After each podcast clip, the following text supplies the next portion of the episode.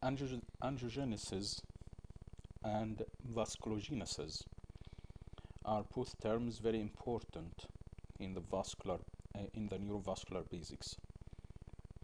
Angiogenesis is the sprouting of new capillaries from pre-existing vessels, as opposed to vasculogenesis, which is a differentiation of angioblasts into endothelial cells for the production of de novo blood vessels.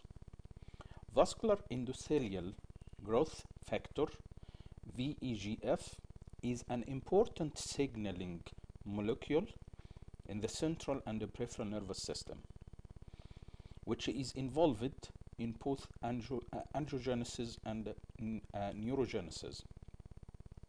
It is induced by hypoxia, in which case it may have a neuroprotective role as a promoter of the cerebral angiogenesis.